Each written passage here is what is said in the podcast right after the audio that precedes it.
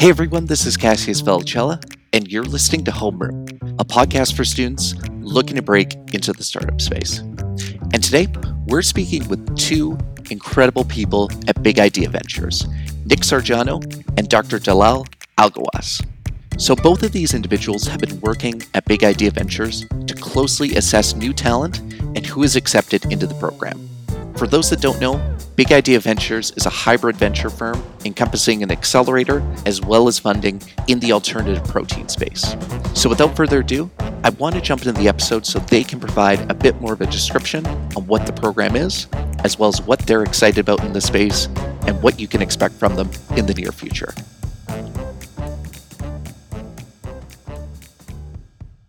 Given that you guys are a global business, you're a global firm, how do you do your sourcing? Because we've got the typical, for example, I've interviewed a lot of Y Combinator companies. Y Combinator almost solely focuses on California and the United States. Sometimes they've gone to LATAM, for instance, they've gone to Europe, but by and large they stay they stay where they're located. How have you guys managed to quite frankly deal with all of these people wanting to be part of your firm what exactly is your filtering process when it comes to picking the best companies today and the ones that will be in the future as well? I think there's two ways where we kind of like get to understand like what companies do. Um, the first way is obviously um, companies can apply to our, our Big Idea Ventures uh, website, and and then we get a lot of I guess healthy deal flow uh, from global uh, from from companies all over the world. And the other way, I guess, is because we do have a like huge mentor network and investor relation network um, we do get a lot of referrals and a lot of like the, the community is, I guess, very close. Everyone knows each other, and we're all here trying to build up um, alternative protein. The whole industry so uh, we get a lot of connections and email um, connections from a lot of our partners as well. Yeah, I would I would just add uh, on top of it, you know, because it's such a fast pace, and you know, I would say every week there's a new deal whenever we come across like any interesting article or new like advancement we literally just go and stalk them. We, we find them on social media we find them on linkedin um, and we just you know chase them down. We get on a call with them like do you guys want money? Are you looking for investment? Um, and then you know of course that's that's how you know things go. But um, I think in general, what we would advise is it's, it's important to really stay on top of it if you want to source the best deals. Our let's say selection process is yeah year round so you know we we make sure that you know we're speaking to companies on a regular basis and you know you have to be of course approachable. You know as, as investors we can't be sort of the stiff collared type of investor to make sure that we can you know really really i guess like uh, you know gain the trust of our founders. At the end of the day it is a scary journey for them. They need a lot of handholding they need guidance support. And because it's such a hot space everybody wants to invest. But we we always tell them that you know it's important to pick the strategic investor pick smart money you know let's say investors that have connections that can really help support your company growth yeah absolutely. So this is a question i have more for you dr dalal you're traditionally a researcher. The food tech space is really interesting to me because there are so many moving parts. Not only do you have research tissue engineering like the actual people that are growing the meat in the lab and then you have the sales team. You've got the distribution team, you've got the marketing team. All these moving parts make it even more difficult for a CEO to communicate the vision because you've got to talk differently to engineers, then sales, then marketing, then product. How exactly does all that work? I mean, what advice do you typically give for the founders? What have you seen work? What have you seen not work um, for individuals who might be listening interested in applying? Yeah, it, it, it's challenging. So I, I think when we evaluate companies, you know, we always say that the team composition is the most important factor. Um, and the reason for that is, of course, communications. You know, can they work with multiple stakeholders? Um, I would say for you know founders who are very technical, they will perhaps struggle the most because they're used to, you know, let's say working with very complex, um, you know, ideas and, and concepts and you know kind of communicating that to a lay audience will always be you know let's say a skill i think you know we guide our founders to let's say improve their communication skills in fact you know in, in the very let's say beginning of our accelerator program we, we typically start off with everything like pitch you know practice from building out like very short concise you know summaries of their company and business models. We really drill into them that it's important to to simplify you know everything that you do. And at the same time you know we we give them a crash course of like every single topic so that at least you know they will have general concepts of everything um, of course, it, you know what we would encourage is that you you know employ a team or, or let's say um, I guess gather a team of experts in their own fields. But at the very early stage, when you have one or, or let's say two or three co-founders, they, they really have to like make sure that they know everything.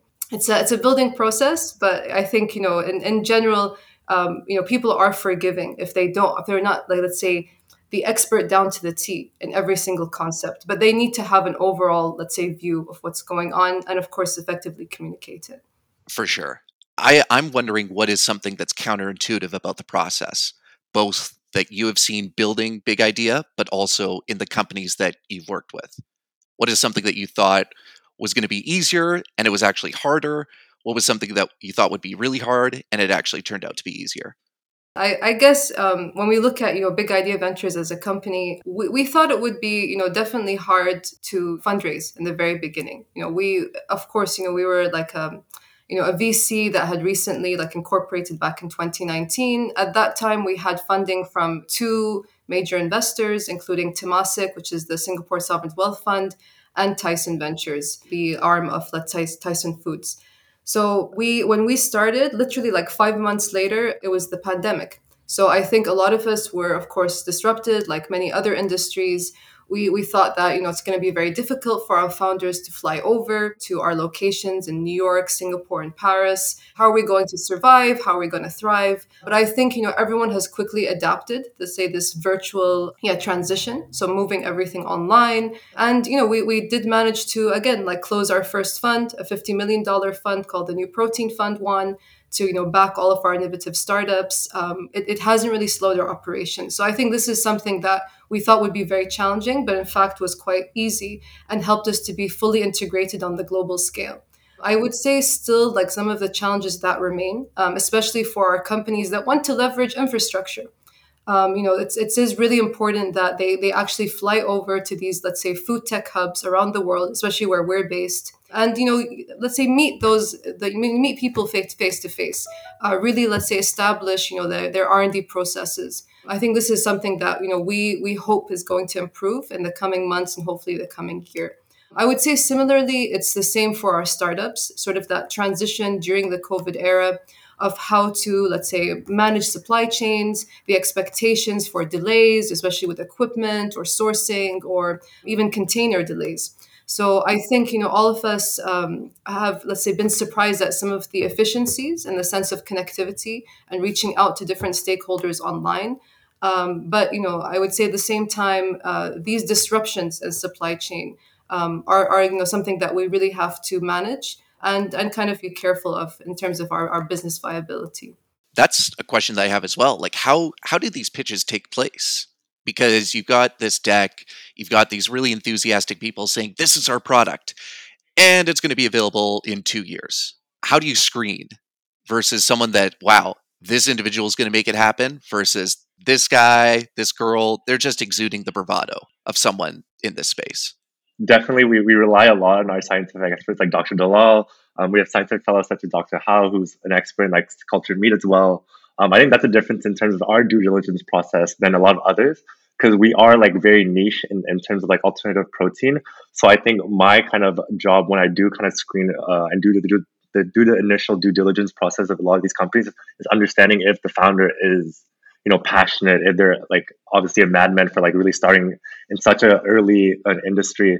And then you know we go go into further uh, discussions um, where we, we invite our, our scientific team and, and um, our experts. And that way we kind of understand more about the technology. So i think we do it's a pretty rigorous process but we, we try to be as safe as possible when it comes to like screening these companies yeah, and I would just add, you know, not only having, let's say, um, a very like established scientific team with both, let's say, cell biology and food science like backgrounds, uh, we also consult regularly with food corporates. So we have monthly meetings with like some of the biggest food companies from around the world to assess the feasibility of these technologies, especially when it comes to like scalability and upscale production. So I think having that corporate insight as well um, has really helped us to, I guess, you know, evaluate and I guess de-risk our investments in the best possible way. It sucks we're approaching time. This is such a good conversation, but I want to talk about Singapore. what makes Singapore such a great market for this? Like, what makes it kind of the Silicon Valley of food tech, if you will? What do you think so special about it? Being such a small country, change is definitely a lot easier to get. Whether it comes from smaller companies or even like the government itself, um, there are a lot of, I guess, grants and a lot of ways that the government is supporting that helps like smaller startups like kind of like establish and they're able to succeed in this kind of environment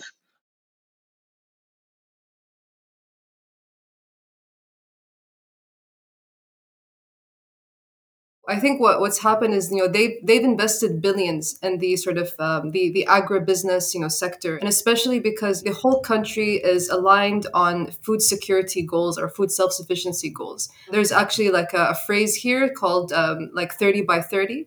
So um, right now, Singapore imports ninety percent of its food and they're hoping to kind of be self-sufficient in food production by 30% by 2030 so that's really like the, the government goal that's like driving a lot of policy regulations and you know let's say the openness for innovation in the country so for instance you know the, the, the reason why big idea ventures are present and why other sort of uh, specialists you know incubators vcs and also um, I guess, like special multinational corporations that focus on alternative protein and these innovative food technologies are all here. It's essentially a food tech hub in, in Southeast Asia. What we what we tell companies, of course, because the Singapore market is quite small, is that they should always use it as a launch pad.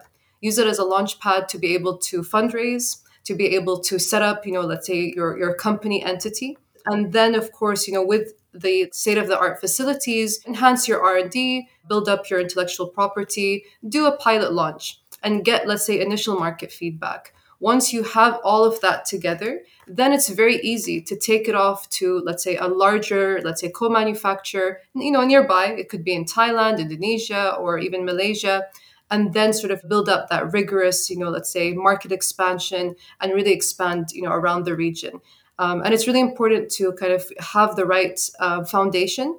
And we really believe that Singapore can, can help companies build that. Definitely. A- absolutely. I'm wondering as well when people think of cellular agriculture, when people think of food tech, I think they think of the companies you mentioned, Nick, the burger companies. They manage, they see a plant burger at a fast food restaurant that they can buy. But it's far more sophisticated than that. There are far more companies in this space that are doing incredible things what would you say you're most optimistic about in this kind of vertical? Yeah, so I think like of course in the beginning the the most let's say successful companies were focused on meat analogs I think what's been realized is that in the food supply chain, um, everything contains animal products. So this is really about a movement of displacing every single type of animal product. And that would, of course, encompass meat, dairy, seafood. Then, if you want to break it down even further, it, it spans everything from the savory to the confectionery segments. And this can also transcend, of course, you know, food services. How can we create sort of complete supply chains that are vegan? So there are a lot of challenges, especially when you know, we need to make sure that if we're looking at, for instance, plant protein, you know, it has to have the exact same properties as their animal, you know, counterparts. And this would be even be, you know, let's say more complicated in the confectionery space where you don't really see it. But for instance, like the eggs, how they behave, or even the butter, we really need to to come up with solutions to create these very like interesting and very complex products. I think what's also happened is you know let's say the uh, the convergence of like biotechnology into this space. So you know utilizing you know industries like fermentation. So how can we create you know proteins from scratch? Not only let's say manipulating plant proteins but really leveraging either like recombinant dna technology to actually program microorganisms to produce something that is animal sourced. Or it could be the, the stem cell sort of based technologies where we take cells and differentiate them to become like pieces of meat or animal analogs. You know what, what i always like to give as an example is when you look at let's say a product and it could be just a simple egg. With eggs you know they're so versatile. We fry them we scramble them we boil them. They're used to different heating temperatures. Um, and of course when you look at the localization every single cuisine has their own type of product. So we need to make sure that whatever we're developing can be just as adaptable 100% Well, I think when you look at a consumer's point of view, also, what we're excited about is how to kind of adapt the consumer to alternative protein. And you think of meat analogs being kind of difficult, especially because it's the start of the meal. But you see a lot of other kind of technologies in the plant based space, like oat milk, where you people kind of substitute it inside their coffee and everything. It's a lot easier to introduce that to the consumer and slowly develop their mindset in terms of like consuming more alternative protein products the technology side with like the, the fermentation based or the cell based companies i think those are more a lot more driven like regulation and like being able to find a proof of concept that they can kind of pilot and and re, like and produce for the consumers itself. This is my favorite question to ask guests. What are both of you passionate about that you don't get asked about a lot? Like like I, I would definitely say for me what what drives me every day is working with people. So working with the founders. I think seeing them grow and blossom into these you know you know burgeoning companies especially when we go into sort of very early stage investments. Uh, for instance we even do venture building say type of um, uh, of strategies where you know to be a company that really needs to establish a team get some you know um, initial r&d and then you know sort of take off. I think seeing that journey and when we see them like you know close their first fundraise and move on to the next step of like you know scaling up the product, moving from like the pilot scale, sorry, moving from the lab scale to the pilot scale, and then even the co-manufacturing scale, or it could be expanding into new markets. I think just seeing that growth and because it's just so fast, this is what I always tell people. If you want to be an entrepreneur, for instance, you only need two years to assess if your company is viable in the alternative protein space. And that's something that I'm really passionate about, just seeing people grow and just seeing the potential. Definitely speaking with, with the companies and working with them day to day, you know, being inspired by what they do, um, that definitely inspires me as well.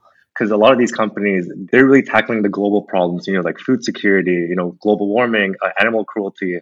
But being able to kind of connect that to the consumer's point of view and kind of understanding their problems itself, whether it's like taste, cost, nutrition aspects, of being able to kind of relate to that and helping them understand that and improve their product and at the same time becoming more valuable for the consumer itself um, and connecting all those issues. I, have seen a lot more value, I guess, in a lot of the companies that we work with because they're able to kind of look at it as a, as a consumer point of view and then hopefully they'll be able to succeed in, in the years to come.